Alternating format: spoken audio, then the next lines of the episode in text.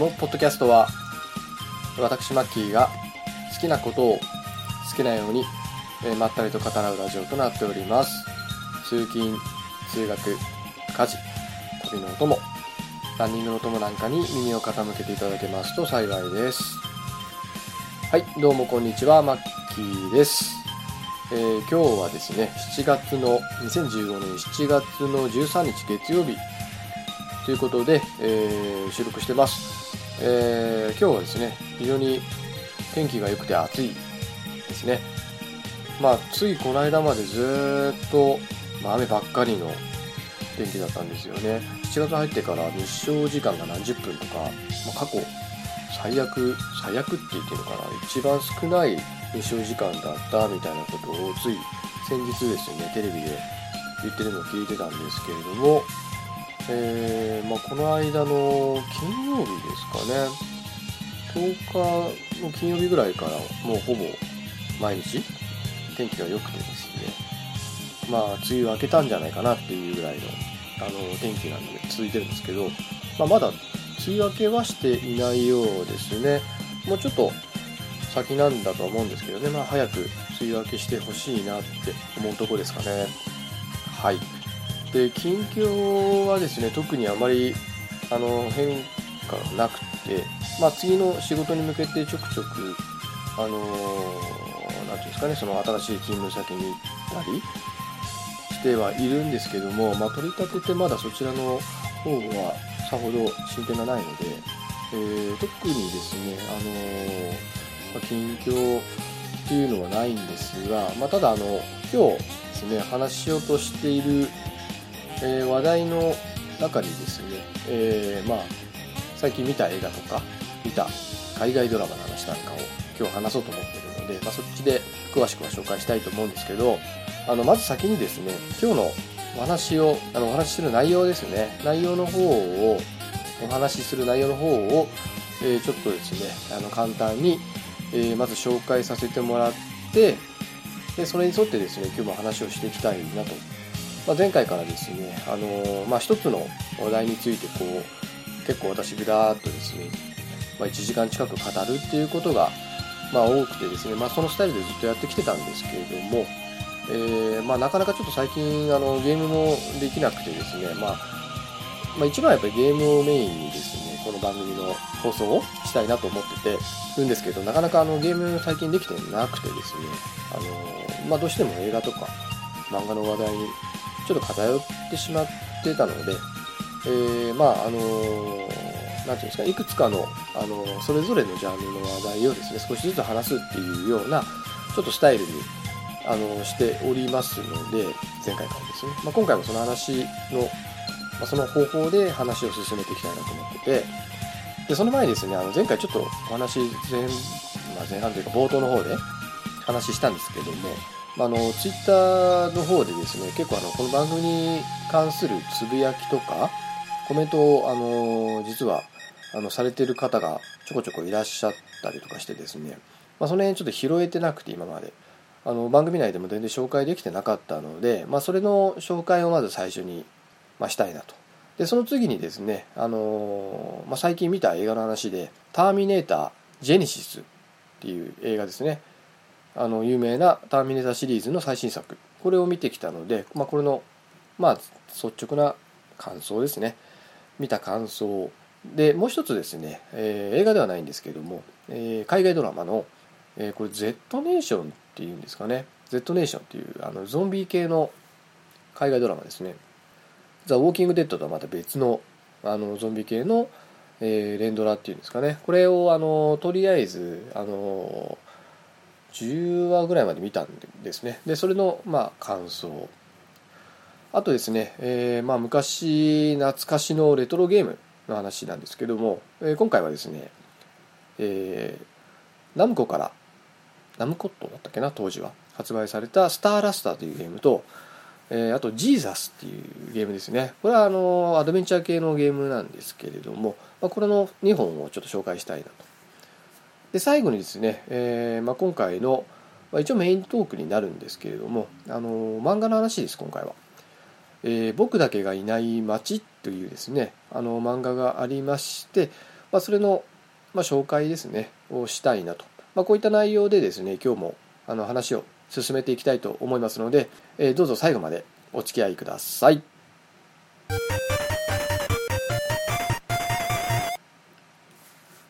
はい。ではですね、まずあのお便り紹介ですね。お便り紹介の方から、えー、今日はしたいと思ってるんですけども、あの結構ずいぶん前のですね、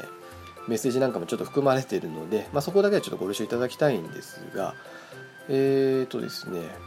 まずは、えー、紹介したいと思っているのがですね、まあ、ちょっとつぶやいてくれてる方がいらっしゃったんですね、この番組について。でそれをですね、あの、まあ、ぜひとも紹介しておきたいなと思いまして、えー、ですね、まず、えー、これ2月の6日なんですね、今年の。だからもう、かれこれ5ヶ月、半年近く前の話なんですけどね、えー、クリンクさんですね、あの、有名なファミステ、ファミリーステーションのポッドキャストの、あの、パーソナリティを務めてらっしゃるクリンクさんだったと思うんですけども、えー、2015年2月の6日ですね、あのつぶやいてくれててですね、えー、内容を紹介すると、えー、ポッドキャスト、ラジトーク、えー、好き語りを聞いてたら、ファミステゲーム大賞の話が出て、びっくりした。でびっくりした絵文字が、えー、書かれてまして、あのこれですね、おそらく、何回の回ちょっと回かちょっと忘れちゃったんですけど、私がですね、あのファミステを聞いててですね、毎回聞いてるんですね。で、多分あのその年のゲーム面白かったゲームをですね投稿して、まあ、順位をするというですね回があってですねその回のこと何て言うんでしたっけ？ちょっと忘れちゃった。ファミ、まあ、ファミステゲーム大賞か。そのままですね。でその中でですねあのその回を聞いた時後だと思うんですけどあの私があのここ数年やった中でまあ、一番に面白いなと思ったゲームがですね、あのラストバースっていうゲームなんですね。ザ・ラストバース。プレイステーション4の、あ、3と4ですね。出てるゲームなんですけど、まあ、あの、私もですね、あの、投稿しようと思ってたんですよ。ラストバースに1票入れたいなと、1位に。で、私がそれ入れてたら、もっとラストバースの順位も上がってたのになっていう話と、ファミステってあの3人のパーソナリティの方がいらっしゃるんですけども、その方々のですね、3, 3人ともですね、ラストオーバースをまあ、やったことがないと。おそらくそのクリンクさんも、えー、ドラグーンさんもヨッキさんもですねどうも、まあ、ラストオーバースをやったことが、まあ、ないような感じの、あの投稿されてたのでああ投稿しておけばよかったなっていうのを多分私が番組の冒頭でですね多分お話ししたのを受けて、まあ、このツイッターをされてあのされたんだと思うんですけどまあ、あのクリンクさんがですね私の番組を聞いていただけてたというのをですねつい最近 知りましてあのびっくりしてるのとちょっと嬉しかったですね。なのでちょっと紹介をさせていただきました。あのクリンクさんですね、えー、まあこれあの特にハッシュタグつけてあのつぶやいてたわけではつぶやかれてたわけではないと思うんですけども、まあ、番組のあの名前をですねあのツイートしていただいて本当ありがとうございましたクリンクさん。最近ちょっとあの今月まだあのファミステの方がですね配信されてないようなんですけども、えー、楽しみに待っております。で次にですね、えー、これもですねあの特にハッシュタグつけてたわけじゃないんですけれどもちょっとあのラジトークで検索したら出てきたんですね。でこれが2月の4日。2015年2月の4日ですね、えー、鍋さんという方ですね。この方あのポッドキャスト番組いくつかされてるんですけれども私あの聞いてるのはですねタコラジというですねそのゲーム系のおっさんによるおっさんのためのっていうですねあのゲームもう本当ゲームだけのですねあのこと語ってらっしゃる番組があってあの私それ好きでですねその番組が大好きで、まあ、前前回のびっくりマークが一つの時のものも全部聞きましたし新しい方も聞いててですね結構あのゲームではですね一番影響を受けている方だと思うんです私鍋さんは。かなり参考にさせてもらってるしまあ、この番組内でも紹介したあの State of Decay なんかは、まあ、鍋さんのあのプレイ動画を見て欲しくなってあの、まあ、結果的にパソコンごと購入するっていうところに至ったのも、まあ、鍋さんがですね、まあ、やっていたのがきっかけですし結構あの鍋さんがやってるのを見て買おうかなと思ったり、まあ、参考にしたりすることがすごく多かったんですけれどもこの鍋さんがですね2月4日に、えー、ラジトーク好き語りさんを聞いてますということで、まあ、つぶやいてくれてました、まあ、あのさっき言ったように、まあ、ハッシュタグつけてとかじゃないんですけれどもあの番組の名前を入れていただいて本当ありがたいなと。ありがとうございます鍋さん。まさか聞いていただけてたとはちょっと思ってなくてですねびっくりしたんですけども。でどうもですねこの鍋さんがそれをつぶやいたきっかけだと思うんですけどあの鍋さんと多分ツイッターであのペガさんという方がですね、まあ、リツイートしてたんですかね。でそれでどうも鍋さんが自分の番組聞いてくれててありがたいみたいなコメントをしていただいてでまあ、聞いていただけたんだと思うんですねこの辺、まあ、なのでそのポッドキャストつながり的なところなんですけど私はあのペガの屋根裏部屋という番組もあの聞いてまして好きな番組の一つなんですけどツイッターで12度ぐらいですねちょっとやり取りさせてもらったことがあったんですけれども、えー、そのあのベガさんがですね2月の4日にえー、リツイートしたラジトーク好き語り好き語りのマッキーさんの番組聞いてるとマッキーさんもタコラジ聞いてるようでしたのでっていうことで、まあ、それであの鍋さんがこれを読んでどうもそれ以降聞いていただけたってことですかねということになってましてまあ、ちょっと嬉しいですよねこういうつながりが。まあ、といってもですねもう随分前の2月の話なんで全然私あの気づいてなくて本当にちょっと申し訳ないというかですね今頃って感じなんですけどもあのまあ、ありがたいというかですねあの他のポッドキャスト番組の、えーまあ、方々と、まあ、こんな風につながれるっていうのは非常に嬉しいですよね。ありがたいですよね。あのもう一度紹介しておくとまあ多分この番組なんかよりも全然あの有名な番組ばっかりだと思うんですけど「まあ、ファミリーステーション」という番組とえー、タコラジという番組とあとペガの屋根裏部屋という番組ですね、まあ、このあの3つの番組のパーソナリティの方々が、まあ、ちょっと私の番組関連のツイートを、まあ、していただいてたということでちょっと簡単にですね、えー、紹介の方をさせていただきました。あとですね、あのー、よくこの番組にですねコメントをしていただいているあのラシマさんですね。あの何度かこの番組内でもですねあの紹介をしているんですけどあの、まあ、ラシマさんの方もですねあのツイッターの方でですね結構あのツイートをしていただいたりですねあのサイトの方のコメントにコメント入れていただいたりとかしてるんですけどもちょっと拾いきれてないのがですね実はあったんですね。今回ですねあのまとめて紹介したいなと思ってます。でまずですね古いのからいくとえっ、ー、と5月の29日ですね。えー、ちょっと読ませてもらいますと、えー、マッキーさんがパーソナリティを務めるラジトーク好き語り、えー、ナンバー18番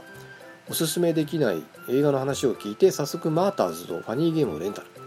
ファニーゲームの感想は確かにおすすめできない映画ではあるが斬新な演出は今までに見たことがなく新鮮だったということで、えー、5月の29日にですねコメントいただいておりますと。で、えー、これがですねあのそうですね私がまあちょっと人に勧めにくい映画だったなっていうことであのマーターズっていう映画と、まあ、ファニーゲームっていう映画のですねあの話を多分したのを聞いていただいてあのどうも借りてみていただけたらしくてですね、まあ、特にファニーゲームは、まあ、斬新な演出、まあ、確かになかなか普通の映画にはないことをやるんですよ。まあある意味途中であのそれそれありなのみたいなことが一箇所あったりとかですね、まあ、最後の最後もそれで終わりみたいな何て言うんでしょうかねあの全くこう普通の映画の真逆をいくような演出があるんですね。まあ、それが、まあ、ちょっと賛否両論なのかなとかこんな映画見て不快になることってあるのっていう感じなんですね。だからまあわざわざ映画を見て不快になる必要があるのかと。まあなんですけどあえてそれをやる監督がすごいなって思うんですよね。だからまあ紹介したんですけどちょっとなんですかねファニーゲームについてはまあ、USA っていうですね、まあ、リメイクもされてるぐらいですからねそれなりに人気あるのかもしれないんですけども。ラシマさんすいませんわざわざ見ていただいてですねありがとうございました。で2つ目ですねラシマさん。6月24日、え、これはあのハッシュタグつけて語ってまあ、語っていうかツイートしていただいてたんですけども、えー、第31回排除完了。メール読んでいただき嬉しい限りですびっくりマーク。山田電機の件ものすごく共感ということで、え、これはですね31回目の、まあ、冒頭でですね、えーまあ、ラシマさんのメッセージを紹介させていただいた回ですね。でその時にですねあの、まあ、山田電機の話したんですよね私。ちょっとかすかに覚えてます。あのやる気がないんだったら本当やめてほしいなみたいなことを私確かあの語って番組の中で確か語ってましたね。山田電機のですねそうあのゲームの扱いまあ、音楽 CD とかの DVD にもちょっと共通してるのかもしれないんですけど本当あのやっつけ感が半端ないんですよ。うちの近くの山田は特に。とりあえず置いときましたけど何かみたいな。何つうんでしょうね。この間もちらっと言ったんですけど新しいゲームがまだ置いてなかったりするんですね。え今日発売日なんですけどみたいな。でもしかしたらま売り切れてたのかもしれないですけど売り切れてるかどうかもわからない感じなんですね。品切れ中みたいなシール貼っておいてあるわけでもなく本当にないです。であまあ新作だから売り切れたんだな。じゃあ入荷待つかみたいな感じで1週間2週間後になってから行っても一向に入ってこないんですよ。多分あれ在庫管理してないんじゃないですかね。売り切れたらもうほんまほっとくみたいな。やる気なさすぎだと思いません？ありえなくないですか？商品の仕入れをしないって最初に入ってきた入荷したらもうそれっきりみたいな。いやでもそれでいいんですかね？売れるゲームがいっぱいあるんだったら仕入れてそれで利益を出すのが何ていうんですかね？その、まあ、山田電機のその利益の中の利益構造の中の一つなんじゃないんですかね。ゲームってやっぱり不景気の中でもやっぱりなかなかね頑張ってる方だと思うんですよ。まあ、ちょっと最近はね私もあのゲームの値段が高すぎて買う意欲がそがれることがちょいちょいあるんですけどそれでもやっぱりねあの在庫管理してくださいよって感じですよ本当に。発売当日にないってどういうこと？もしかしたら鼻から仕入れてない可能性もちょっとあるんですよね、まあ、そうだとしたら本当にあのやる気ないなってつくづく思いますねということであの、まあ、共感その件について共感していただけたということでえー、ラシマさんどうもありがとうございます。で、もう一つですね、ラシマさんですね。これはサイトの方にコメントいただいてて、すいません、私これ、あの、ちゃんと返信できてなくてですね、あの、ちょっと番組内での紹介という形でですね、まあ、あのコメントしたいと思うんですけども、まずあの、内容を読ませていただくと、これは2015年6月の24日ですね、に投稿していただいてます。で、先ほどの同じなんですけどね、第31回について、あのあのコメントしていただいてるんですけど、第31回拝聴させていただきました。お便りの紹介していただきありがとうございます、アクション映画俳優は私もマッキーさんの紹介した方々が好きで中でも特にジャッキーの推計が印象的です。話はずれます少しずれますが、えジャッキー・チェンといえば大概の作品に日本語吹き替えを担当している石丸ひろやさんを思い出します。小さい頃ジャッキーの映画を見た時にこの方の声を聞いて育ったせいかジャッキーの先に限っては、えー、吹き替えでないと何か違和感を感じてしまいます。またジャッキー・チェンの作品に限らずコメディ映画などは日本と海外とで表現が若干異なるところや会話のテンポ感などもあるため吹き替えで見るというこだわりがあります。マッキーさんが映画を見る時のこだわりや注目して見ている点などがあればお聞かせください、えー、では次回も配信楽しみに待っていますということで、えー、コメントいただいております、えー、いつも本当に浦島さん、え聞いていただいてまたコメントの方ですね、えしていただいてありがとうございます。え、そうですね。これあの私が、まあ、アクション俳優についてですね、まあ、何人か紹介した回だと思うんですけど、まあ、それ聞いてのコメントだと思うんですが、まあ、ラシマさんもですねジャッキー・チェーンが好きなんですかね。で水拳が印象的。確かにですねあのジャッキーの、まあ、良さを一番引き出しているかもしれないですね水拳は。なんかですね、まあ、笑いあり、まあ、涙ありっていうほどでもないんですけどもまああのまあ、ジャッキー・チェーンが特有の軽さまあいい意味での軽さがありながらも、まあ、シリアスさもだからといってないわけでもなくアクションがすごくないわけでもなく何て言うんでしょうね。このジャッキー映画特有の何て言うんですかね良さがこう凝縮されてるのがこの「水拳」っていう映画なんだろうなって私もすごく思うのであの、まあ、印象的だっていうのはすごいうなずけますね。あの吹き替えですね。あの石丸ひろやさん。確かに私もですねあのどうしても当時はそのレンタルビデオなんかもすらもない時代だったんですね。すごいですよね。それ多分それ1980年代前半ぐらいだと思うんですね。私がまだ小学生ぐらいなんで。でその時やっぱりあの映画といえば映画館見に行くか、まあ、あのなんとかロードショーとかですね。そういう金曜土曜日曜にやってるようなそのテレビの中で放送されてる映画を見るっていうぐらいしかやり方がなかったのでやっぱどうしても吹き替えで見ることが多いんですね。テレビで見るんででその吹き替えをこの石丸ひろやさんも確かにもうジャッキーの顔を見た瞬間にこの人の声が浮かびますよね。ジャッキーといえば石丸ひろやさんっていうことで。結構この方もあのもういい年を召されてるじゃないかと思うんですけど、まあ、まだでも健在なんだと思うんですよね。今でも吹き替え担当されてるしなんかあのもう本人にもジャッキー・チェ本人とも会ったりとか、まあ、認められてたりとかですね。なんかそんなコメントが確かあのこの石丸ひろやさんをウィキペディアでちょっと読んだらですねそんなことも書いてあってたような気がします、まあ、それぐらいですねあの確かにですねジャッキー・チェーンといえばですね石丸ひろやさんのあの声。もうあれ以外ないですよね。あの人じゃない声だったら確かに私嫌ですね。ものすごく。まあであのどうもこのラシマさんはあのまあコメディ映画なんかもやっぱ会話のテンポが、まあ、いいものってやっぱり字幕だとなかなかね追いつかないっていうのもあるんだと思うんですよね。画面見ながら字幕読みながらになっちゃうんでやっぱそういうテンポを損なわないためにラシマさんは吹き替えで見てらっしゃるという、まあ、こだわりが、まあ、あるんでしょうね。で、まあ、逆に私が、まあ、そんなこだわりどんなこだわりなんかありますかみたいなことを最後質問私の方にしていただけてるんですね。マッキーさんが見る映画、まあ、まあ映画見る時のこだわりや注目して見ている点などがあればあのぜひお聞かせくださいということであの最後ご質問いただいてるんですけれどもそうですね。何ですかね。私まずあの映画は逆にジャンル問わず結構字幕で見たい方です。字幕っていうかまあその作品のまんまの声で見たいなっていうのがあるのであの例えば 3D で見るときとか、まあ、しょうがないとき以外は基本字幕で見ますね。家で見るときもあの字幕で見ます。よっぽど2回目とかなんか違和感感じない限りは最初は必ず字幕で見るっていう逆にこだわりがあるんですけどただですね多分これはあのラシマさんもおっしゃってる通り作品のジャンルとか作品によりけりなんだと思うんですよねきっと。何でしょうね。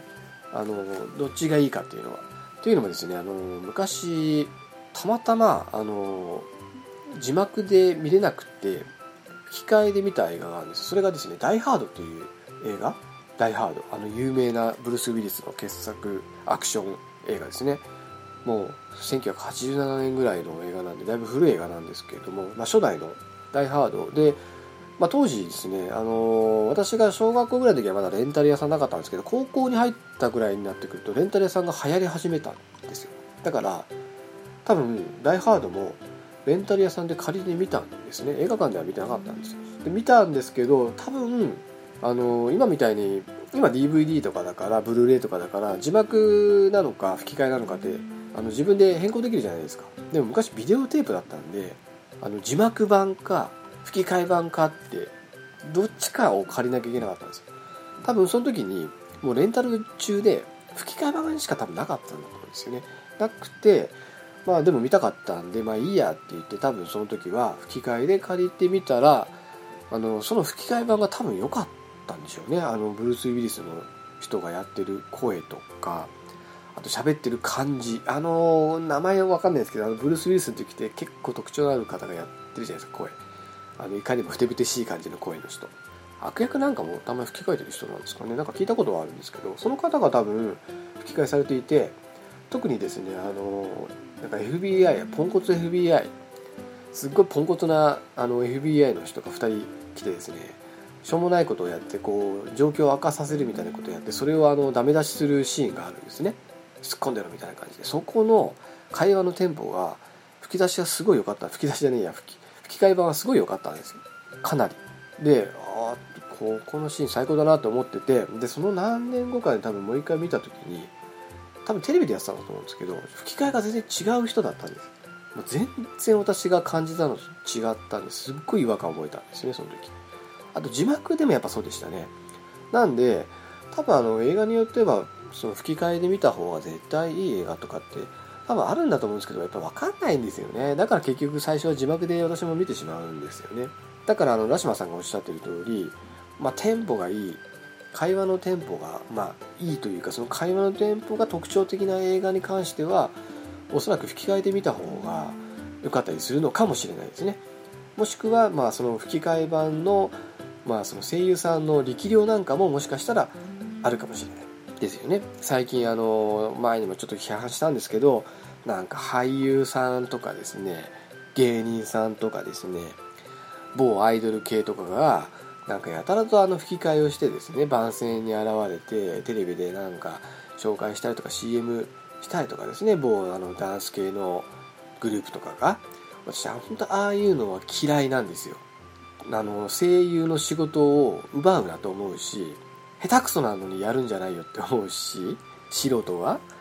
そういうことやるんじゃないよって思うし非常に不快ですね私はあれは。もう腹立つ方ですねもうむしろ。やめて本当にやめてって。もうプロに任せてくださいよって。なんでやるの？誰得なのそれって。まあなんかちょっとちらっと前も言ったんですけどね。なんであのそういうのもあったりするので余計その吹き替え版に嫌悪感を感じてしまってまあ逆にそれが字幕で見るっていうことでつながっちゃってるっていうのも多分あると思うんですけど、まあ、そこがですね私は逆にあの、まあ、こだわりっていうかですねやっぱり素人が、まあ、俳優とかが吹き替えをして作品の質を落とすっていう行為が見受けられるのでどうしても字幕で見ることが多いかなってってとこですかね私がその映画見る時の。ま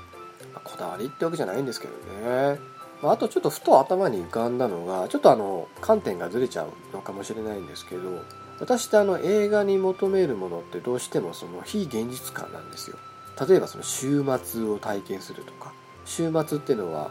今週の終わりの週末じゃなくて、このこの世の終わりってことですね。終わるに待つ。あの週間の週に待つじゃなくて終わるに待つとか言って週末感。週末感が出てる映画とか好きなんですね。あと SF ですね。まあ、今の科学技術では絶対あの実現できないようなあの科学が発達した世界とかあとありえないようなアクションシーンとかですねやっぱりその通常じゃ見れない部分ちょっとドラマなんかじゃ見れないようなそういうあの映画館映画なりの映画ならではのスケールって言ったんですかね。そういうのを私って映画に求めるのであまりあの普通のドラマとか恋愛ものとかって映画には求めてない分見ないですね。でなので、まあ、そういうところを結構求めるんですけど、まあ、こだわりとしてはですねでもリアリティは失ってほしくないっていつも思ってあのメインストーリーがどんだけあの何て言うんですかねそのありえないような設定でもいいと思うんですよ。マトリックスなんかそうじゃないですか。まあありえないって言い切れないのかもしれないですけどね、頭にプラグぶっ刺して仮想現実の中であのまあ何ていうんですかねそのいろんな行動したりとかっていうのもまあもしかしたら遠い未来に可能になる時代っていうのがまあ来るのかもしれないんですけども、まあ、あれもあれも結構ぶっ飛んだ設定ではあると思うんですよ人間が。プラグにつながれていて、まあ、ちょっとネタバレですけどみんな実は仮想現実の中を現実だと思って生きてたっていうのがあの映画の、まあ、オチじゃないんですけど背景じゃないです。であれ自体はまあものすごい軽度武骨っていうかですねそんなわけないじゃんって思うんですけどでも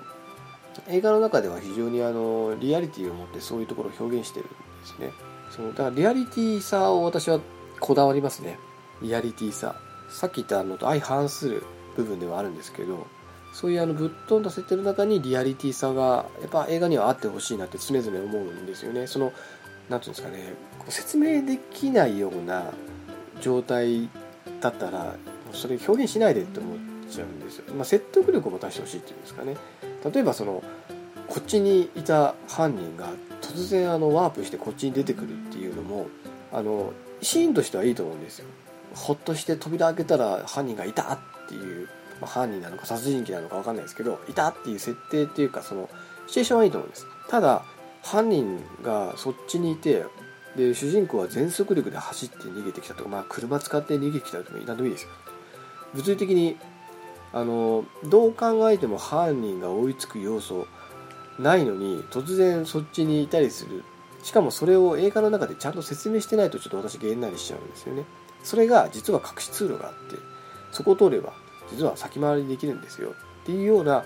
あ、説明なり表現がちらっとでもされてれば納得するんですけどそれがないといやもうなんか物理法則無視してんじゃんみたいな感じになって冷めちゃうんですよね。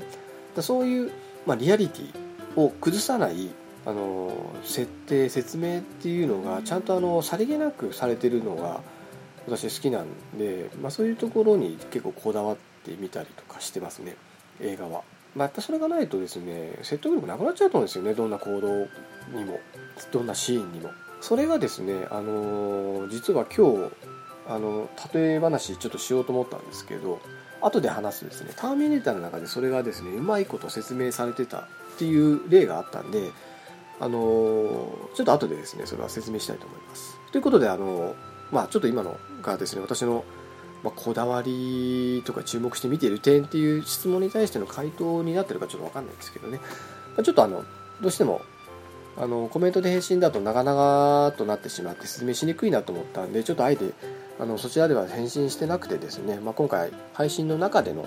あの、まあ、コメントっていうかですね。あの回答っていう形にさせていただきました、えー、ラシマさんですね。あのいつもいつもコメントですね。あのしていただいて本当にありがとうございます。ちょっと今回はこれで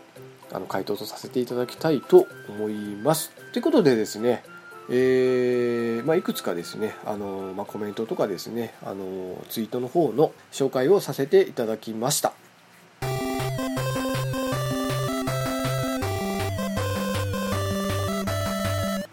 はい。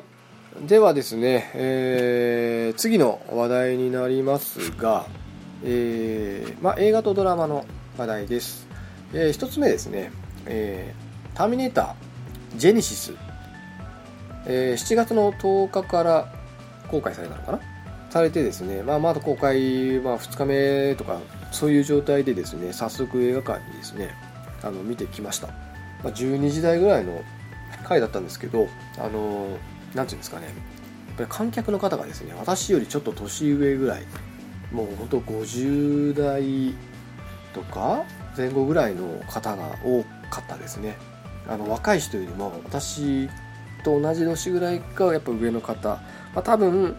まあ、いわゆるその思春期にこの「ターミネーター」を見て非常にあの影響を受けたっていうか仮面を受けた方々なんでしょうね。が非常に多かったなっていうのがあのまず1点と、まあ、ちょっとあの最新の映画なんであまりですね、まあ、ネタバレになるような内容を、まあ、多分見てない方も結構いらっしゃると思うんで、まあ、ぜひ見に行っていただきたいなっていうことで、まあ、簡単にですねあの紹介本当簡単にしたいと思うんですけど、まあ、ストーリー的にはですね、えー、これストーリーもちょっと言っちゃうとかなりネタバレになっちゃう可能性がありますねそういえば。まあ、あのなので ちょっとごめんなさいストーリーもちょっと言いにくいのであのなんていうんですかねざざっとこうポイントだけ説明したいと思うんですけどあのまずですね4ありましたよね。ターミネーター4あれがあのジョンの物語だったじゃないですか。ジョンがまあ、あのあとどういうふうに、まあ、機械との戦争を、始めていったのかっていう部分が多分描かれてたのがそうですよね「ターミネーター4」だったと思うんですね。ジョン・コナーの、まあ、機械との、まあ、戦いの、まあ、始まりの部分っていうんですかね。本当そこを描いたのが「ターミネーター4」だったと。でシュワちゃんも、まあ、ちょろっとほんの一瞬出てきたぐらいでほとんど出てこなかったと思うんですね。で今回に関してはもうがっつり出てきますね。というかもうほとんど主人公状態。まあある意味ずっと主人公なんですけどね1から。なんですけども今回はですねふんだんにシュワちゃんが出てきます。のであのー、多分私は思うんですけどあのー、初代の「ターミネーター」とか「ターミネーター2」とかあの辺が好きな方にはかなりですねたまらない作品になってるんじゃないかと思うんですよ。というのもあのかなりその初代の 1, 1ですね。最初の「ターミネーター」のシーンを、まあ、悪い言い方すると使い回しているんですけどもかなりその1のストーリーを逆手に取ってるような展開が結構多いです。あまり言うとネタバレになっちゃうんで言えないんですけど何て言うんですかね。あの、まあ、うまく騙されるって言ったらいいんですかね。あの思いっきり騙されましたとしてもまさかえこんな展開って思わないかったんですよ。展開が早い。早いんですね。でこっちが予想してなかったストーリー展開がどんどん進んでいくんで最初あっけに取られましたね。もうちょっとあのポカンとしちゃいました。あそういくのみたいな。もうよくできてると思います。だからある意味。シナリオっていうかその脚本がよく練られてまあまああのシリーズが好きな人の心理をよくついてるなっていう。まあ何ていうんですかねこうニヤッとするシーンとか結構あったんですよ。これ本当あのまあ、いい言い方するとすごいファンの方のこう好きなところをよく分かってるツボをよく得てる心得てるなっていう感じのあの話の展開なんですね。なので非常にあの見ていてすごい楽しくてですね。実は私この日ほとんど寝ずに見に行ったんですよ。ちょっと眠れなくて前の日いろいろあって。で睡眠不足状態で見に行ったもんだからその予告のところはほとんど爆睡してたんですね。でこのままだとやばい本編も爆睡しちゃったらどうしようと思ってたんですけどもうあの眠気がですねその最初の展開でどどんと吹っ飛んでしまって最後まですっげえ楽しく見ることができましたね。なのであの特に one two が好きな人は多分たまんない一本だと思うんですよ。かなり one と two を意識して作ってるのか特に one ですね。 one を意識して作ってるのかなっていうところがすごく感じましたしまあ34でがっかりした方も多いと思うんです私もその一人でなんかどんどん質落ちていくなって思ってた中で、まあ、今回の作品が、まあ、手放しで喜べるかどうかとかあまりにもあのターミネーター2の出来があまりにも良すぎるんで、まあ、それに比べてしまうとどうしても見劣りする部分っていうのは出てくると思うんですけどでもこれはこれ非常によくできた作品で私はとても、まあ、本当に純粋に楽しめたし映画館で見てよかったなってつくづく思いましたね。なのであのもう本当1とか2が好きな方はぜひ見に行っていただきたいし1のストーリーをちょっと忘れちゃってる人はぜひもう一回見てから見た方が絶対楽しいですこの映画。あのワンツー特にワンを知っている方がこれ絶対楽しめますので。私はあの好きだからブルーレイも持ってるし、まあ、ちょこちょこ見てるんであのストーリーとかもあの全部頭に入ってるんですけど、まあ、だからこそすごく楽しめたというところがあるんですね。だからあのぜひワンを見てから見てほしいし好きな人はぜひ見てほしいですよ、まあ、シュワちゃんの元気な姿も見れてなんかちょっと嬉しかったですね。であのさっきのあのお便り紹介でそのリアリティさっていう話をちょっとした時にあのターミネーターのことちょっと言ったんですけど今回ですねあの、まあ、シュワちゃんも67歳ですよ。多分当時は30代ぐらいだと思うんですね。30年前だから。だからまあ肌のツヤとか全然今と違ってたんですね。でもう今67歳、えー、今回どうするんだろうと思ってたんですよ。もしかして CG で若く見せるのかなって思ってたらですねあのうまいこと脚本でそれをあの打ち消してるんですよ。というのも結構あの CM のシーンなんかでちょっと見てると分かると思うんですけど結構老けてるんですね。頭が白髪っぽくなってて、まあ、白髪っていうのか銀髪っていうんですかね。で結構あの老けてるシーンがある。あれ実はですねちゃんと裏付けがあるんです。ちょっとネタバレになっちゃうんであまり詳しいこと言えないんですけどあれはですねあの人間の外皮をまとってるじゃないですかターミネーターって。あれはだんだん年取るらしいんですだから時間が経つとどんどんどんどん年取っていっちゃうらしいんですね。だからあの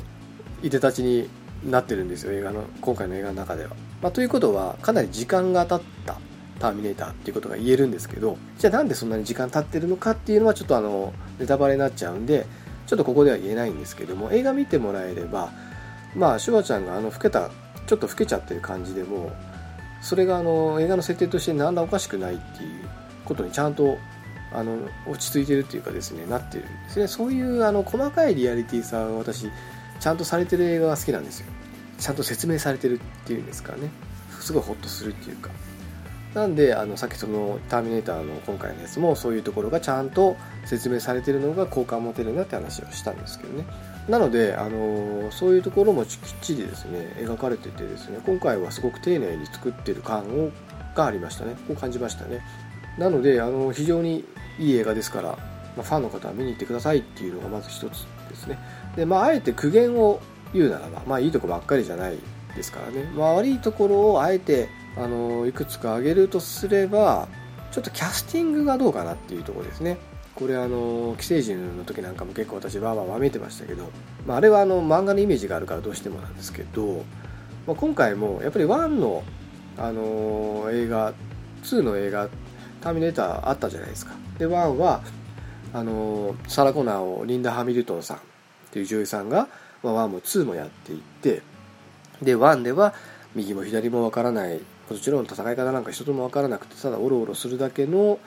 まあ、強い女性というよりは、まあ、普通の人だった。それがですね自分の運命を知ってですね2では、まあ、戦う女性に変わったじゃないですか。体も筋肉質になって非常にあの壮観というか強強そうな女性になってましたよね。でそれで実は今回もサラ・コナーさんがですねサラ・コナーさん？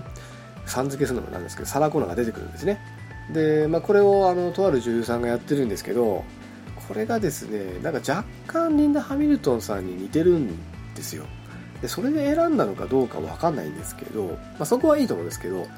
体つきがねどうも女戦士っていう感じがないんですよ。なんかちょっとぽっちゃりしてて顔も童顔でなんか学生さんみたいな感じなんですよ。残念ながら。そこがちょっと残念だったな。役作りもうちょっとしてほしいなと思ったんですね。もうちょっと全員肉落としてあの戦う女性感の、まあ、リンダ・ハミルトンさんぐらいのあのオーラをちゃんと出してほしかった。ちょっとそれがですねまず残念。あとあのカイル・リース。カイル・リースですね。カイルですね。あのワンでも活躍するカイル・リースさんですね。あのサラ・コナを守るためにターミネーターを追っかけてきた唯一の人間ですよね。にして、まあ、ジョンの父親っていうですね、まあ、重要な役柄をあのまあ、1作目ではマイケル・ビーンさんですね。なんかジェームス・キャメロン監督の映画にはよく出てくるマイケル・ビーンさんですね、まあ、あのハンサムなスリムでハンサムな俳優さんなんですけども、まあ、今回のそのカイル・リス役の方がですね私名前知らないです。なんか他の映画も出てるらしいんですけどちょっとですねイメージがだいぶ違うんですよね。初代のカエル・リースと。でそこもちょっと違和感あってなんかどっちもなんかちょっとポチャっとしてるんですよ。や筋肉質でいいんですけどなんつうんだろうプロレスラーっぽい筋肉質なんですよね。なんかこう筋肉もあるけど贅肉もあるぜみたいな。あのボクサーっぽい細さじゃないんですよね。でやっぱりああいうあの食べるにも困るようなあのね機械と戦争してた時代の人間にちょっと見えないんですよ。そのぽっちゃり感が。もうちょっとこう痩せてほしい。これ私だけなんですかねそういうことを思うのは。ちょっとそこが、まあ、ミスキャストというよりも役作りとしてもうちょっと考えてもよかったんじゃないのかなっていうとこですね。もうちょっとあの戦ってる人間っていう雰囲気を出すための役作りっていうところをもう少しきちんとやっていただけたらもっともっともっといい映画になったんじゃないかなってそんな風に思いましたね、まあ、というところで、まあ、ターミネーターですね。えー、ジェネシス私最初ジェネシスかと思ったんですけど違うジェニジェニなんですね。ジェネシスっていう。これあの映画の中で出てくるシステムの名前なんですよ。まあアンドロイドみたいな。アンドロイドとかですね。あと何ですか？あの、まあ、そういう OS っぽいあののがジェネシスっていうのが出てきて、まあ、それがちょっと映画の中ではかなりキーになるんですけど、まあ、そのタイトルについてるのがその実はシステムの名称なんですね。ターミネータージェネシス。あのぜひ面白いんで見に行ってください。で2つ目、えー、Z ネーションって言えばいいんですかね？これ。ゾンビの Z だと思うんですけどこれあのゾンビ系の連ドラ海外の連続ドラマでまあまあ多分「ザ・ウォーキング・デッド」の成功を見て作ろうということでできたまあ映画じゃないかドラマだと思うんですけどとりあえずですね最初の10話ぐらい見ました。ファーストシーズンの。見たんですけど感想としてはですね。まあ、普通ですね。いや面白いっちゃ面白いんですけどまあ2番線時間はやっぱりちょっと拭えないですね。やっぱりあのウォーキングデッド特に最初のファーストシーズンがかなり出来が良かったもんですからそれに比べるとちょっとドラマ性が薄いんですよね。まあゾンビ映画にドラマ性って思う方もいると思うんですけどやっぱどんな映画にもですねやっぱりきちんとドラマがないとやっぱり感情移入ってできないと思うんですよキャラクターに。だからあのそういう意味ではですね非常にあの、まあ、感情移入しやすいっていうかですねキャラクターを丁寧に描いてたのがザ・ウォーキング・デッドだったと思うんですね。そっちにちょっと重きを置いてる感があった。に比べてこっちの Z ネーションっていうのはもちろん描かれてないわけじゃないんですけども何でしょうね。ちょっとアクション感が強いのと結構どんどん話が進んでってどんどんこう人が結構減ってくので感情移入する前に死んでしまったりするんですよ。あれ？死んじゃったみたいな。そこがですねあの早いな随分っていうのがちょっと感じました。えもうもうって。始まったばっかりでしかもパッケージとかあのタイトル画面で思いっきりこう銃構えてシャキンってしてるからせめてファーストシーズンぐらいは生き残るかと思うじゃないですか。思いっきり死んでんじゃんみたいな感じなんですよね。しかも2人もみたいな。まああんまりちょっと言うとネタバレになっちゃうんですけどちょっとそこがまあある意味ドライなのかもしれないんですけど、まあ、それがいいか悪いのかっていうのはちょっと分かんないですけどまさか死ぬと思わなかったんで意外性がまああるといえばあるのかもしれないんですけど割とですねテンポが速いんですよね。その辺のその描かれ方っていうのがどうなのかな人によって賛否両論もしかしたらあるかもしれないっていうのとあとゾンビの描かれ方はあのまあそんなに違いないんですよね。ウォーキングデッドと、まあ、ウォーキングデッドではあのゾンビのことをウォーカーって言ったりバイター、まあ、バイトってあの多分噛む噛みつくっていう意味だと思うんで、まあ、それでバイターとか言われてたんですけどこの映画では特にあの決まった名称をあまり言わないんですよね、まあ、ゾンビっていうぐらいでまあ、ウォーカーとかバイター、まあ、バイターってもしかして言ってたかもしれないですけどあんまり言ってなかったような気がするんですけど基本的にはあのウォーキングデッドと同じような感じですね。動きがそんなにこうめちゃめちゃ俊敏なわけではないですけどまあロメロゾンビにちょっと近いのかなとただですねなんか感染直後はめっちゃ早いですあの28日後28日後みたいなああいう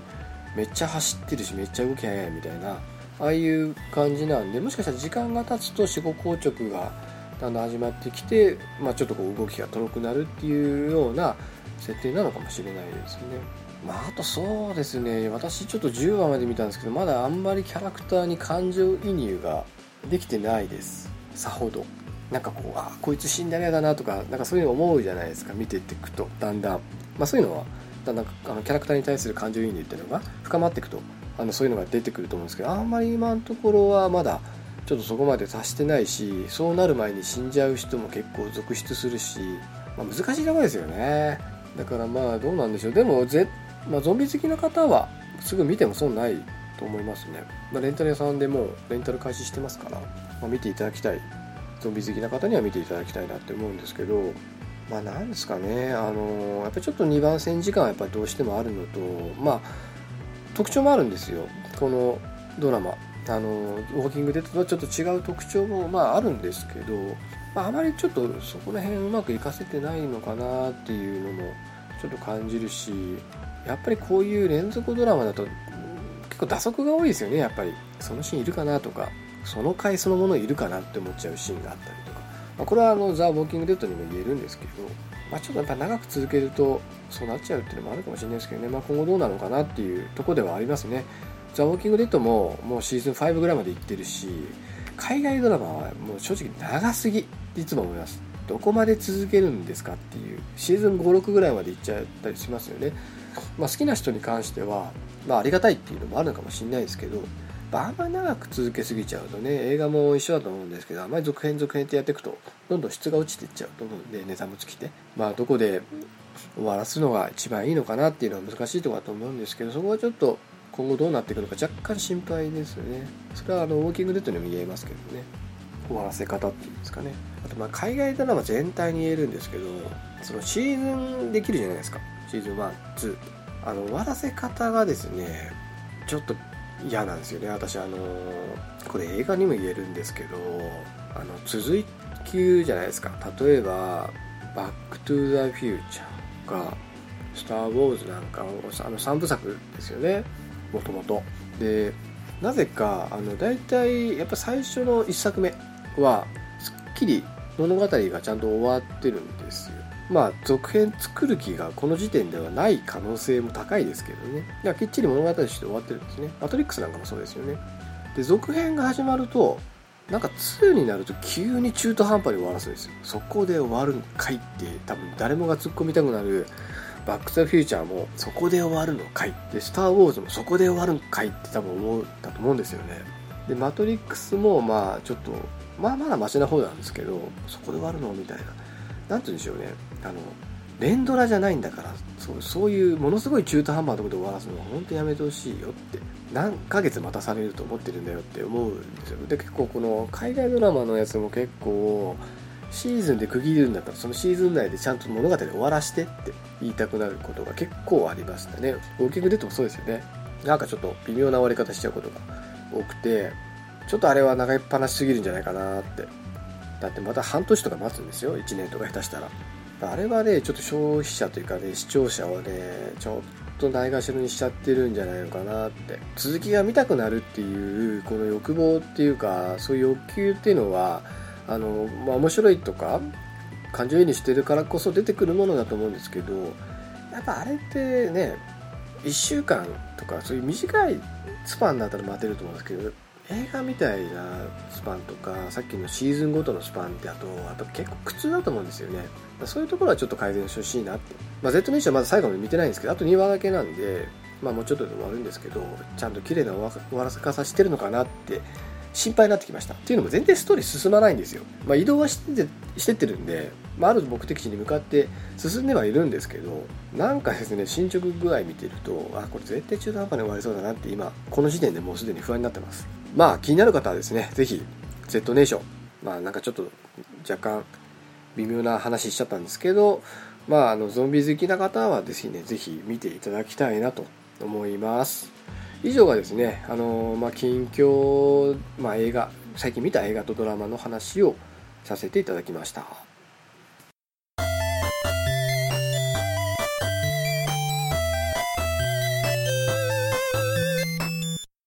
はい。では続いてですね、えー、レトロゲームのですね紹介のコーナーですね。になります。であの冒頭で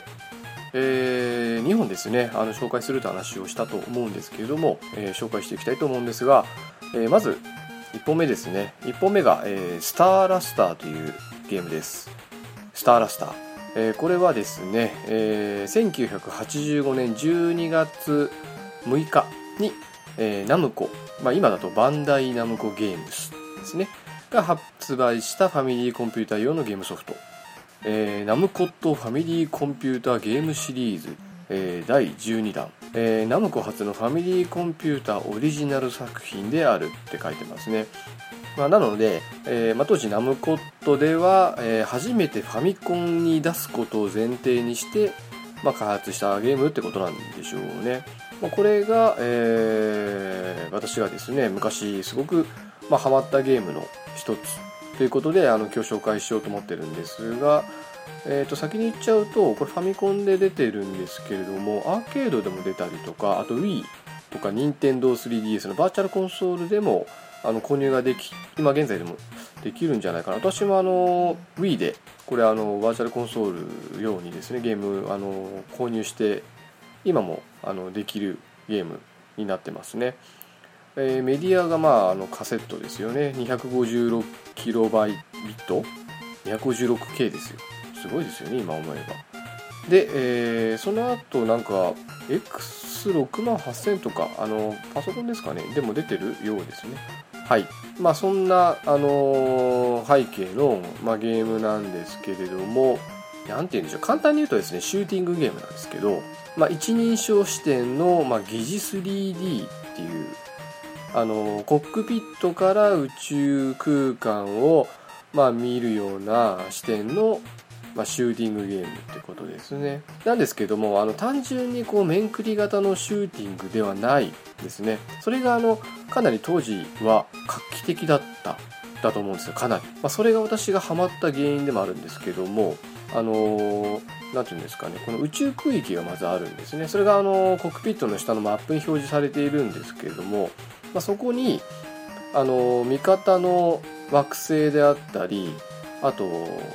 えー、基地ですね。ベース基地があったりであとそれ以外にあの敵がいるんですけどこれはあの E という位置であのその敵の位置があの分かるようになっていてそれがあのリアルタイムにこう敵がですねどんどん移動していくんですね。なので主人公はその敵の空まあ、宇宙空間までジャンプして、まあ、ワープみたいなことができるんですね。ワープしてその宇宙空間の敵を、まあ、殲滅すると。でそれを繰り返すゲームなんですね。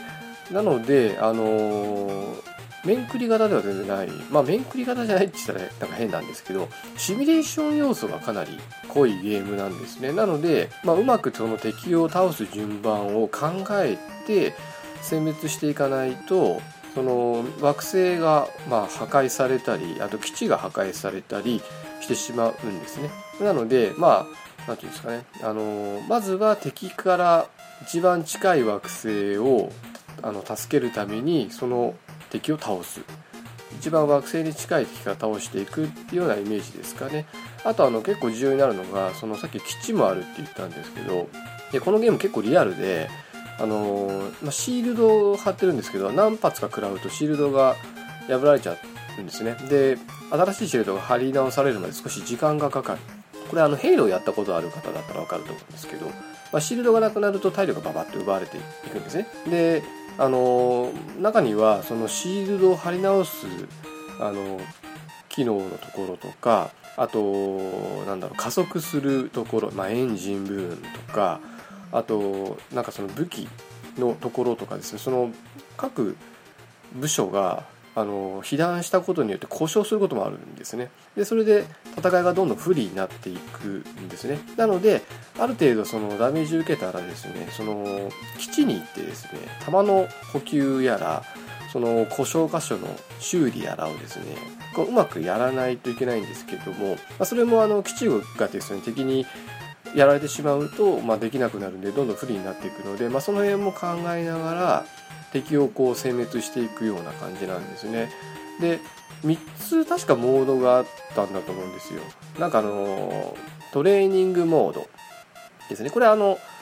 えーと、補給基地2つと敵編隊が4組現れてこれを攻めするっていうことでまあ初心者向けのモードですね。で次がコマンドモード。これはあの、まあ、当然敵の数とかあと惑星があったり補給基地があったりとか言ってですね、まあ、敵の数も増える、えー、戦域内に補給基地4つおよび惑星が6つアステロイド地帯2箇所と敵編成隊が8組。でこれを殲滅すると。で最後のアドベンチャーモード。これは補給基地4つ、えー、8つの惑星アステロイド地帯4箇所と敵編隊10組。でこれをまああのー、殲滅していくんです。これがあのアドベンチャーモードっていうのがあの一番のその何て言うんですかねメインになるモードでこれが結構難しいんですよ。普通にやってるとどうしてもその基地が補給補給基地がこう、まあ、倒されちゃって結局あの自分がやられてしまったりするんですね。なのでかなりあのやり込んだ記憶私もあってですね。でこれを全部倒すとなんか画面のある地点にですねほんの数秒だけこう点滅するんですよ。そこが本当の最後の敵がいるあの中域っていうか、まあ、宇宙空間なんですね。ですぐ消えちゃうんですよそれが。なんで私はあの画面に場所分かんなくならないようにこうなんかマジックかなんかで点をつけた記憶があります。で消えてもそこをあのちゃんと選べばですねその敵の本拠地に潜り込むことができて、まあ、そこがなんか暗黒惑星らしいんですね。でこれを倒すとエンディングが見られると。でこれを倒さないと真のエンディングは見られないっていうようなゲームになってたんですね。なのであのー、まあ単なる単純な 3D シューティングではまあ、ないっていうところ。とあとその敵の殲滅の仕方とか戦い方っていうのはその、まあ、ある意味そのプレイヤーに委ねられるというかですねプレイヤーが好きに倒せるっていうところ。その、まあ、ある意味自由度が高い。で、まあ、なかなか難易度が高いので本当あの何も考えずにやってると途中でですね先進めなくなっちゃうんですよね。自分の基地がやられても補給できない状態になってしまったりとかしてですね。あのもう先に進めなくなったりするような、まあ、そんなゲームシステム、まあ、それが、まあ、当時としてはまあ珍しかったんでしょうね、まあ、単純にこう本当にこう面繰り型でどんどん進んでいってでクリアしたら終わりっていうわけじゃなくてその本当シミュレーションの要素が非常に強かった。っていうのが、えーまあ、このゲームを、まあ、なんていうんですかね面白くさせた最大の要因なのではないかなと思うんですよね。これ結構あのそのあるこう宇宙空間というか中域にですね行くためにはなんかそのワープみたいのをするんですよジャンプというか。でそのワープする時もあの一瞬でフンとするんじゃなくてちょっとずつこう加速して加速してその空域を脱出して次のところに行く感じなんでこの加速してる最中も敵がですね結構攻撃してきたりするんですね。なので全然気抜けないんですね。あの完全にワープするまで。途中で死んじゃうこともあったりとかそういうところがすごいよくできてあの当時はですねすごいよくできてるなと思ったしやっぱりあの故障してもあの基地行けば修理できるっていうところもいいですよね。ただ修理をしようとしてこの基地とドッキングとかしてる間もですね敵がどんどんこう惑星を破壊したり基地に攻めてきたりするのでなかなかその何て言うんでしょうね安心できないっていうそのリアルタイム性っていうのがまあ多分当時非常にあの珍しかったんじゃないかと思うんですよね。だからすごくハマったんですね私も。なのであのすごく今でもよく覚えてるしバーチャルコンソールでも速攻で買ったゲームですね。まあ相当古いゲームですけどね。なんか続編みたいのもなんかプレイステーションで出てたような気がします。続編って言ってもまあちょっと今風に綺麗にしたようなやつがなんかプレイステーションかなんかで出てたような気もします。あんまりちょっと覚えてないんですけどね。まあでもあの非常に面白いゲームでした。ので今でもすごく覚えてますよっていうことで紹介させていただきました。あやっぱりリメイクされてますねさっき言った、えーと、1998年6月4日にプレイステーション用ソフトナムコアンソロジー1にリメイク版とともに収録されていたそうですね、まあ、ただ今や今やっちゃうとまあまあねもう何といっても30年も前のゲームですからまあまああのいろんなところは問題あるというかですね、まあ、古いゲームではあると思うんですけど、まあ、非常にあの面白かったゲームだということで、えー、スターラスターですね紹介の方をさせていただきました。はい。で続いてですね、えー、紹介するゲームが、えー、ジーザスっていうゲームなんですね。これは、えー、エニックス。まあ、現スクエア・エニックスから発売された SF アドベンチャーゲームですね、えー、当時としては斬新な映画的手法を取り入れており音楽は杉山浩一が手掛けている。あのドラクエのですかね。で PC 版ジーザスが発売された後に、えー、ファミコンへ移植され、えー、さらに PC 版発売から4年後に、えー、ジーザス2ですね。この続編が、まあ、制作されたと。いうことで私このゲームとの出会いは実はファミコンじゃなくてパソコンなんですよ。しかも友達んちですね。ま、友達で PC 当時あの PC といえばですねパソコンといえばもうパソコンでゲームやるって言ったら、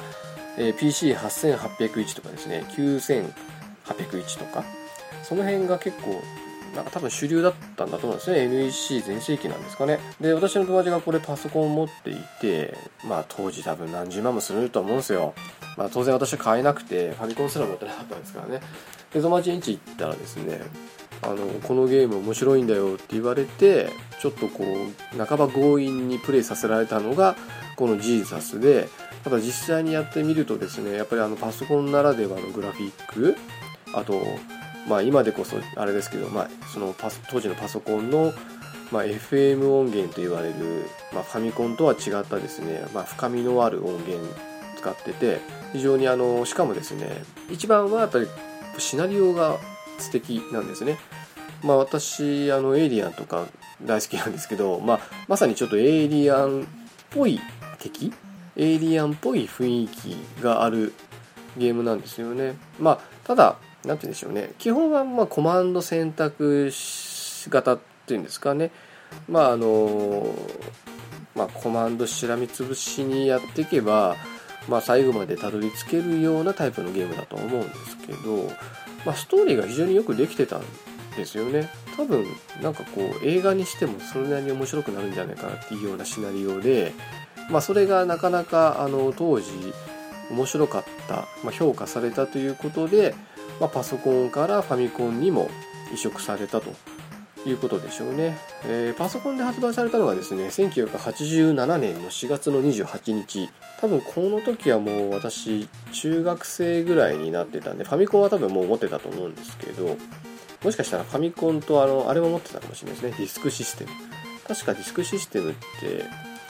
それぐらいに出てませんでした。ちょっと忘れちゃったんですけど。でファミコンに移植されたのはさらにそこから2年後の1989年の3月の17日みたいですね。で簡単にあのゲームのストーリーですね。紹介すると、えー、2061年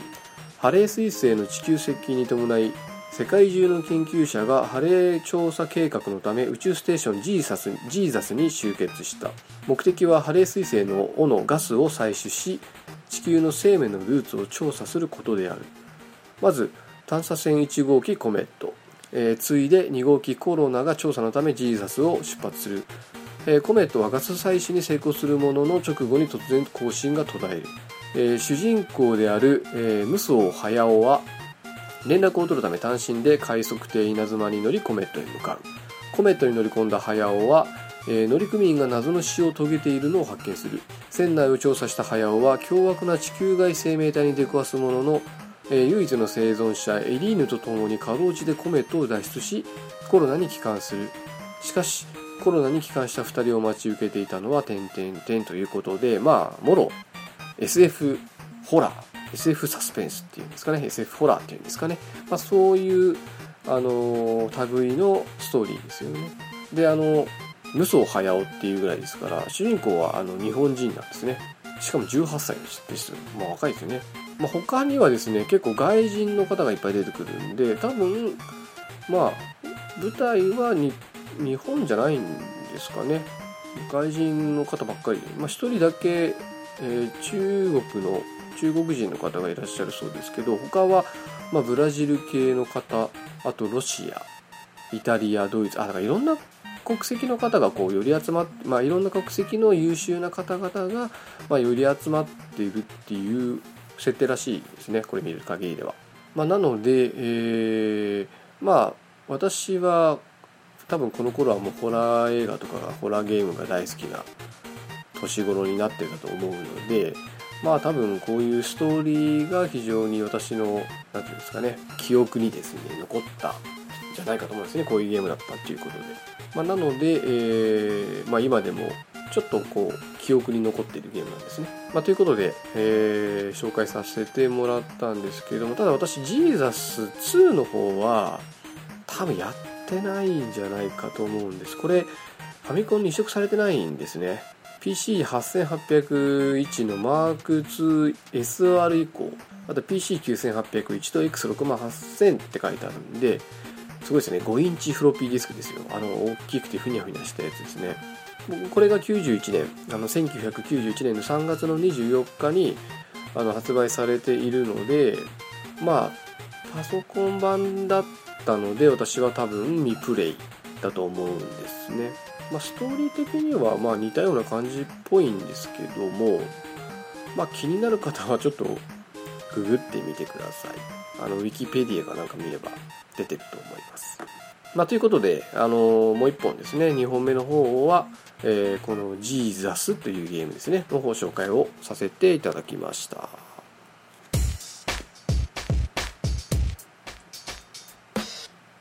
はい。では本日最後の、えー、話題になりますね、えーまあ、今日のメイントークになるんですけども、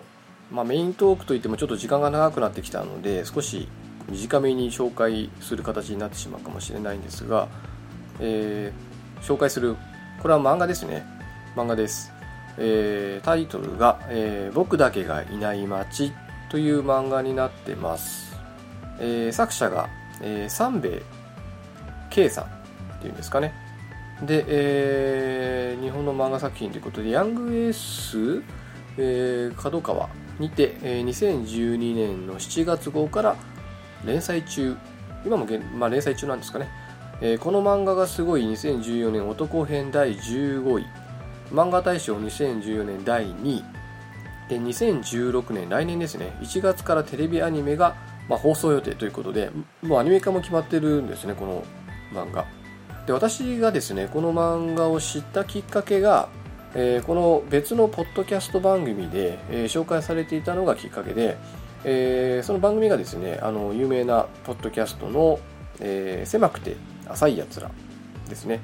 そちらの番組でこの僕だけがいない街がですね、え、紹介されていたんですね。まあ、確か、まあ、沢田信也さんと中野浦さんのお二人で話してたんじゃないかと思うんですけど、まあ、この漫画の話題を話されていて、なんかちょっと面白そうだなと思って、まあ、ちょっとあの私 iPad でいつも漫画読むんですけども、まあ、ちょっとダウンロードしてみたらですね、1巻目の最後の方で結構えっていう展開になってそこからすっかりハマってしまって、えー、今現在多分第6巻までで出てるんですよね。で結構話が佳境に差し掛かってるところっていう感じなのでまあちょっとどうなのか分かんないんですけどそんなにこう長く続けられるタイプの漫画ではないんじゃないのかなと私個人は思ってるんですよ。ストーリー的にですね。でどういうストーリーかというとですねまずこの主人公がですね藤沼聡っていうあごめんなさい藤沼悟っていう、えー、北海道出身1977年3月2日生まれっていうことであのまあ、連載当時まだ28とか9ぐらいですかね。でこの男がですね、えー、漫画家なんですよ。でただですねデビューしてからなかなかあの成功しない成功せずにですねなんかピザ屋のピザ屋でアルバイトをしながらなんとか細々と、まあ、漫画家を続けているっていう男なんですね。であのなんか人間関係を、まあ、うまく作れないまあ、ちょっと人間関係対人関係が、まあ、ちょっと苦手っていうようなまあまあ何て言うんでしょうねちょっとこう内にこもりがちな性格の男っていうことで、まあ、描かれておりますと。でこの男はですね、まあ、そこまでだったら別に普通の人なんですけどもちょっと妙な能力を持っているんですねこの方。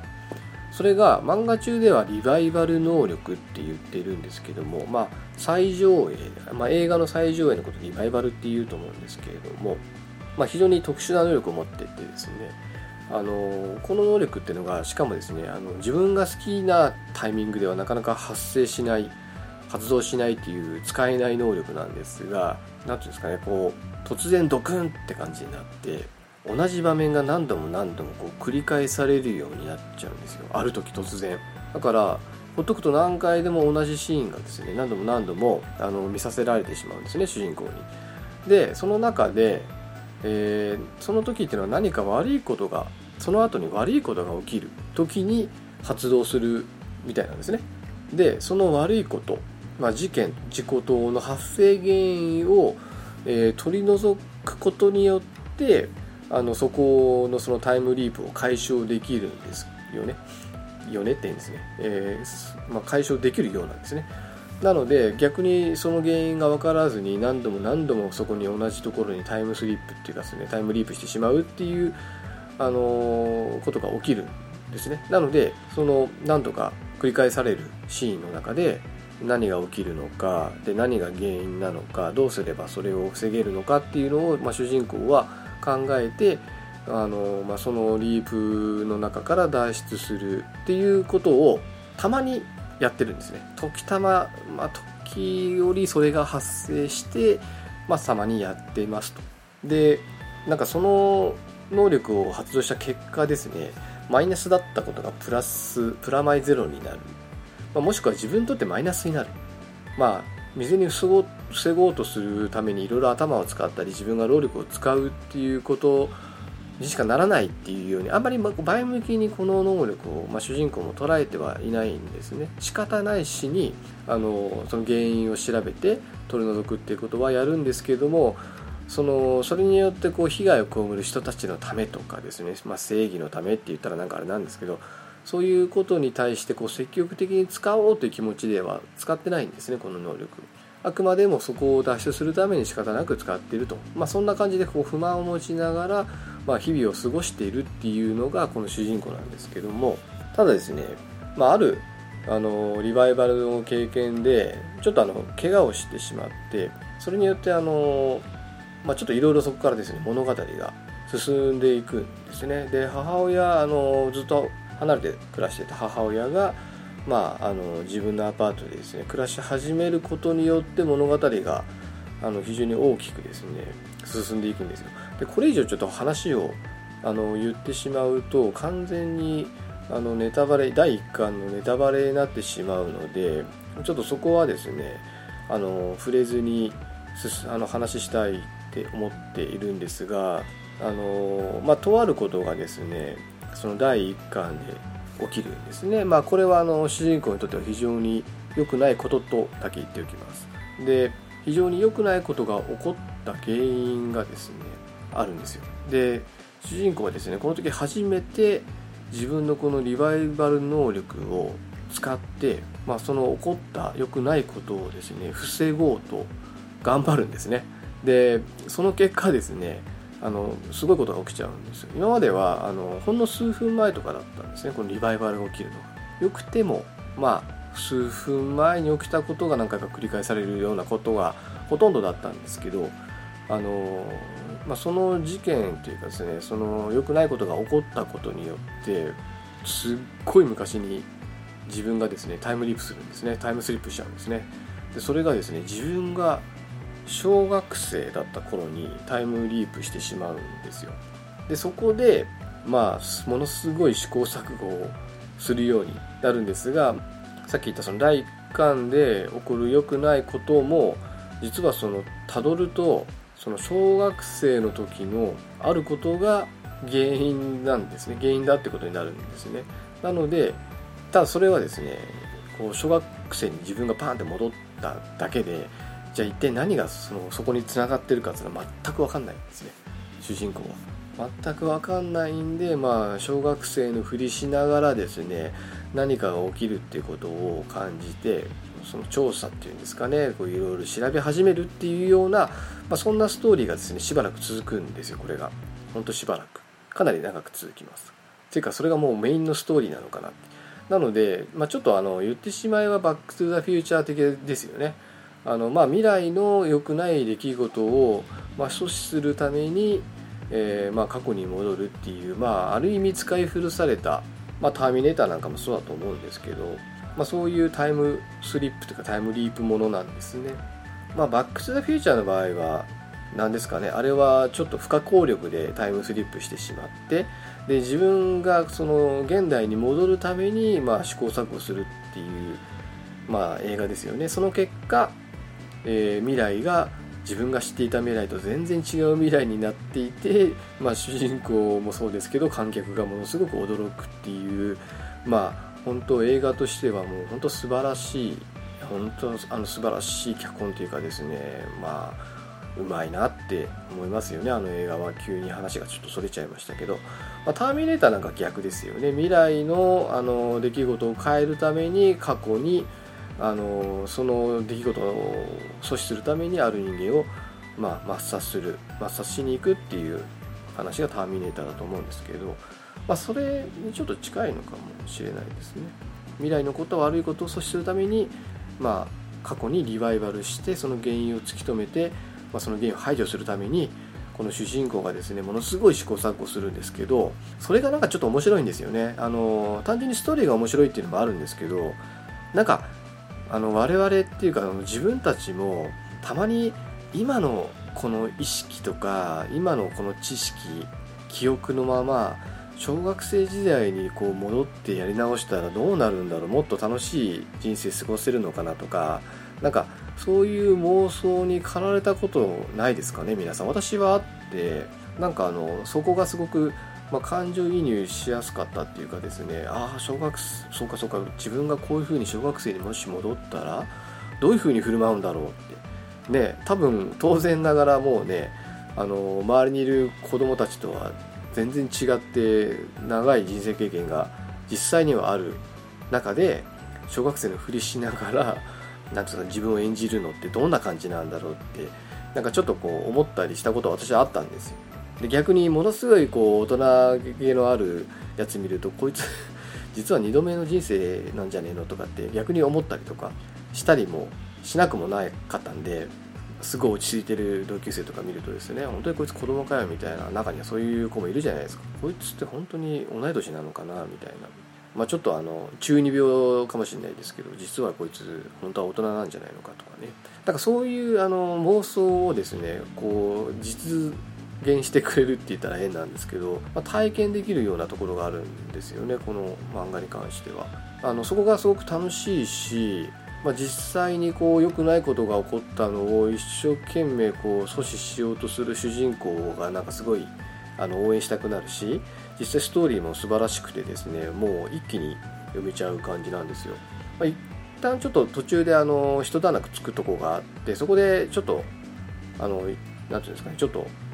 休憩っていう感じにはなるんですけれども、まあ、そこからまた話がガッと進んでいってですね今6巻のすごいいいとこで終わっちゃってる感じなんですよね。だからまああのさっきの冒頭で言ったようにまあアニメ化されるっていうことなんで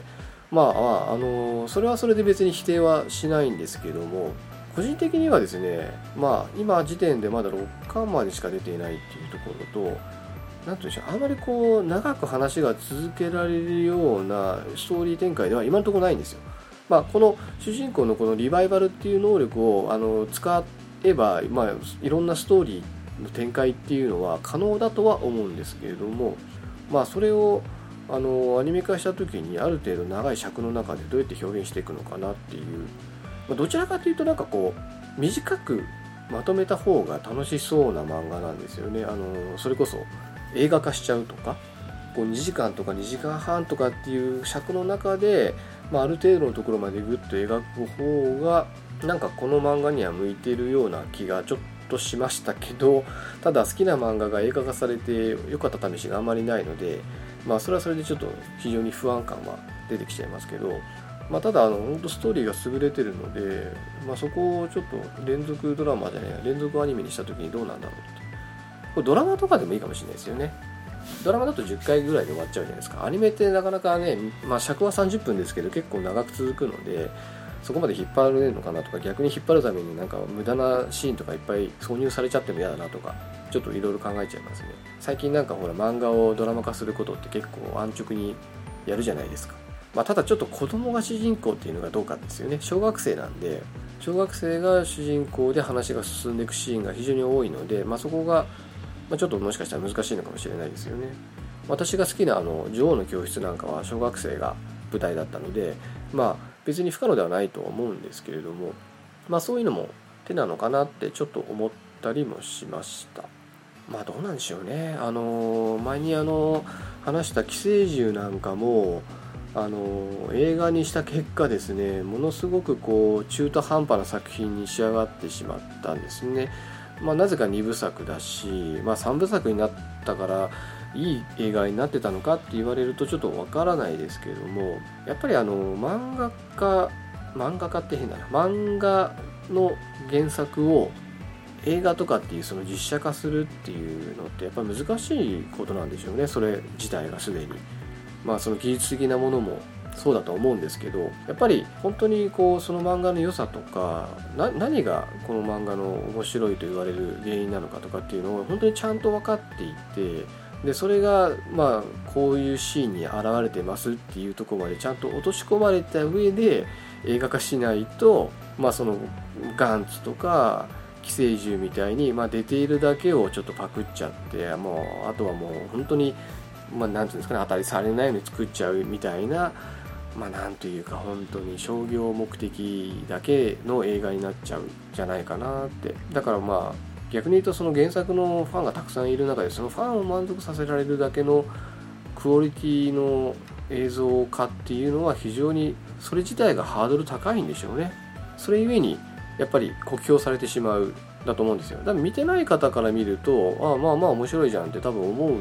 人が多いんかもしれないですよね。なんか結構そういう声も聞いたんで別に我々で面白いんじゃないって。まあそうかもしれないですよね。ただ私はやっぱりその原作のアニメの良さとかそのここが好きだこういうシーンが好きだとかそういうところがやっぱりどうしてもあるので、まあ、それがうまく表現映画映像化の中でされてないとやっぱりちょっとがっかりしてしまうんですよね。この漫画の良さ分かってないなって思ってしまうと。まあこの「僕だけがいない街」っていうのがまあアニメ化されることでちょっとどうなるか分かんないですけどね。まあただ、まあ、尺の問題はないと思うんである程度原作に沿って作られるとは思うんですよ。寄生獣もあのアニメ化の方は結構原作通りでしたよね。まあちょっと最初そのその映像のタッチっていうかですね漫画のタッチがどうかなちょっと軽い感じがしたのでどうかなって思ったんですよ最初。あと新一の描き方もなんかメガネのですね真面目っ子みたいになっちゃっててなんだこれって思ったんですけど見たら面白かったですね。ちゃんとあのストーリーが原作通りなので。あの映画なんかよりも全然よくできてるしやっぱりちゃんと長い尺の中でやってるだけに変なシーンのカットとかもなくてですねきちんと描かれてるところは描かれてるので非常にあの何ていうんですかね楽しめたっていうかうん難しいんでしょうね。そういうのはいろいろと、まあ、なのでちょっとこれがどうなるのかなっていうとこですね。でちょっとあの今パッと頭で思いついちゃったんで話すんですけどこういうあのまあもともとアニメが原作で、まあ、それが映画化されたあるいはドラマ化されたっていうものっていうのは結構いろいろあると思うんですね。でまあ大概はやっぱり原作が好きな人のえー、て言うんでしょうね欲求を満たしきれずにあの終わってしまうものが割と多いという印象だってさっき話しましたよね。私が好きな「寄生獣」という漫画「ガンツ」という漫画。あとちょっとだいぶ昔になるんですけどあの映画化された、えー、ホワイトアウト新保雄一さんという方が書かれた、まあ、これ小説なんですけどホワイトアウトっていうこれあの織田裕二によって織田裕二周辺によって映画化されたんですけどね松島菜々子とか出て。これもですね私非常に不満だったんですよ。最後の最後の大切なシーンが思いっきりなくてそこが泣けるのになんでそこを切っちゃうのみたいな。あとですねあのリングですね。ザ・リング。リングもあの鈴木何でしたっけ？有名な、えー、ちょっとすいません原作者の名前忘れちゃったんですけども鈴木浩二あの私もこれ小説読んでうわこれすごい怖い小説だなと思ったんですけど、まあ、映画化された途端なんでしょうねあのただただ貞子だけの映画になっちゃったっていうかあれ本質は貞子の怖さが私怖さの本質じゃないと思ってたんですよザあのリングに関してはですね。しあとその貞子にたどり着くまでのサスペンスが非常に楽しかったんですよなのに映画なんかなんか突然触って主人公が誰かがですね何かに触った途端にいきなり貞子が出てきちゃってなんかもう唐突に貞子にたどり着くというですね謎の展開をしめし始めたんですねあ,、まあ、あれきあれ見た瞬間ちょっと私引いてしまったんですけどなのであのホラー小説でありながらものすごくサスペンス要素が強かったんですよ原作は。なぜあの同時間帯に人がこう一気に死んだとかあのこの残された映像は一体何なのかそれをこう探し当てるその1週間でしたっけ、あ、の1週間後に死んじゃうっていう制約の中でその謎にあのこう挑んでいく主人公とその友達？名 前忘れましたけどその2人がいかにしてこの謎をですねまあ、解いていくかっていうのが非常に小説の中でスリリングに描かれていたのにそこはもうほぼカットされていたっていうですね全く別の別物になってましたね。まあ、あいうことが多いので非常にあのまあ、なんていうんですか好きな漫画とかが映像化されるのって非常に不安なんですけどこの話前もしましたけどね。あのただですね一個だけこれって原作上回ってるんじゃないのかって思っている作品があってそのうちあの取り上げたいと思ってるんですけどそれがですね「あののだめカンタービレ」っていうドラマなんですね。ただ私これですねドラマから入ったんですよ。だからそう思う可能性があるんですドラマをまあ、何気なくレンタル屋さんで借りてみたらなんかすげえ面白くってもうほとんど一気に全全全 10, 10話とか11話とか全部見ちゃってでその後のスペシャル版の2つも全部 DVD ボックスをですねもう全購入してその連ドラの方も購入して、まあ、映画も両方映画館見に行きましたしあの非常に好きな作品なんですけどこれですねその後ですね漫画版も全巻買って読んでみたんですよ。で漫画版も面白いんですけれどあのそのドラマ版が本当よくできてるんですよね。その原作の雰囲気とか本当崩さ崩さないように崩さないようにあのそのキャラクターとかキャラクターのその何て言うんでしょうねそういう細かいとこまですごく表現できていたんですねドラマ版が。だからまあ、ちょっと逆だからっていうのもあるかもしれないです。最初にドラマを見たからっていうのもあるかもしれないんですけどあのキャスティングとかもですね非常に良くて。で漫画の良さをちゃんと表現している数少ないパターンなんじゃないかなとは思ってるんですよね。これあの見たことない方は本当にぜひぜひ見てほしい。あの女王の教室あの昔私この番組で語ってるんですけどもまあそっちよりもおすすめできますね。ジョの教室結構ちょっと重たいところあるんですけどこののだめカンタービがですね面白い。笑えるですよ。笑えてで笑う中にものすごく感動が入ってくるんですね。これうまいなって思うんですけどその感動がですね、まあ、笑えてこうなんかちょっと軽い感じのノリの中であのすごく感動するシーンが出てくるんでまあこれ人気が出てそれは当たり前だろうなっていう感じで結構ですね。まあ視聴率的にもまあまあだったと思うんですけどでも見てない方結構いると思うんです私も実はですねああいうなんか見てくれがちょっとこうコメディじゃないですか。まあコメディなんですけどね。でコメディだけどすごく真面目な話なんですよね。でそこがちょっと分からなくて単純にこう笑いだけのコメディもんかなって思って全然あの見てなかったんですよ当時は。なんだこれと思ってたんです。ところが見たらめっちゃ面白くてですね。まあ上野樹里とかですね。超好きになっちゃいました。玉置浩二。でしたっけ？玉置浩二。玉置浩二はあれか。安全地帯か。誰だっけ？あのモデルの玉木忘れました。すいません。名前。あのあんま声とか好きじゃなかったんですけどあれ見てからですねすごい好きになりましたね。玉置浩二じゃないですよ。玉木何でしたっけ？もう忘れちゃいました、えー、あの背の高くてすごいかっこいい彼ですよ。でね上野樹里もあののだめの雰囲気すっごい出しててすごい可愛いしあの結構いろんな人出てるんですよ。あのあの人も出てますね。まだブレイク前の向井理さんとか。今はもうねすっかり玉置浩二じゃないや。そのその2人に並ぶほどのあの人気ですけど。その頃は多分まだ全然名前も知れてなかったと思うんですよね。あとあのティンパニーを叩くですね。男なんだけど女みたいな男の役をこれも有名なあの若手がやってるんですけどすいません。全然名前出てこないですね。困っちゃいますね。紹介しておきながら全く名前が出ないという。あまりにもいなんであのウィキペディア調べちゃいました、えー、玉木宏ですね。この千秋真一っていうですね、まあ、主人公ですね。これ2人主人公いるんですけどね。野田めぐみっていう、まあ、野田めって言われてるのはこの野田めぐみの頭3文字取って、まあ、これ上野樹里さんがやってあと瑛太さんですね、えー、水川あさみあ小出圭介。あとなんか結構あの福祉福祉誠治っていうんですかこれ。福祉誠治さんですね。とかすごいですね。有名どころがあのいっぱい出てる。向川治さんも出てるし。まあまああのかなり有名どこが出てるんですけどあ竹中直人さんがですねあのシュトレーゼマンっていうですね 役で出ててあの本当なんでしょうね本当笑えるんですけど笑えるんだけどものすごく感動するんですよね。もう本当あの万人に勧められる私が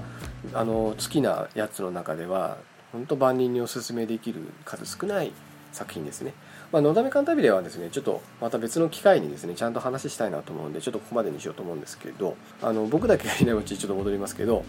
まあ、あのさっき言ったような通りですね結構あのこうタイムリープものなんですね。であの悪い出来事が起こって、まあ、それをあの変えるためにその自分の能力を最大限に使った結果、えー、自分が小学校時代に戻ってしまってでそこでですねその一家のですね不幸な出来事につながるもともとの原因というですかね事件をですね調べ始めて、まあ、そこからですねその事件を回避するために、まあ、右往左往するっていう話なんですね。これ非常にあのおすすめしたい漫画ですので、えー、興味のある方はですねまず1巻をぜひ読んでいただきたいなと。でできれば4巻ぐらいまで一気に私は4巻まで一気に読んでしまいました。もう我慢できなくてまあ購入して全部見てしまってまあ、今まだ6巻までなんですけども、まあ、この先もちょっと楽しみですし、まあ、アニメ版がどうなるかと。来年の1月に、えー、アニメ放送もされるということで、えー、非常にあの楽しい漫画ですのであのまたですねどのこれでちょっと興味を持たれた方がですねいたらいいなと思って紹介の方をさせていただきました、まあ、以上がですね、えー、今日の一応メイントークになりますけれども僕だけがいない街というですね、漫画の方を紹介させていただきました。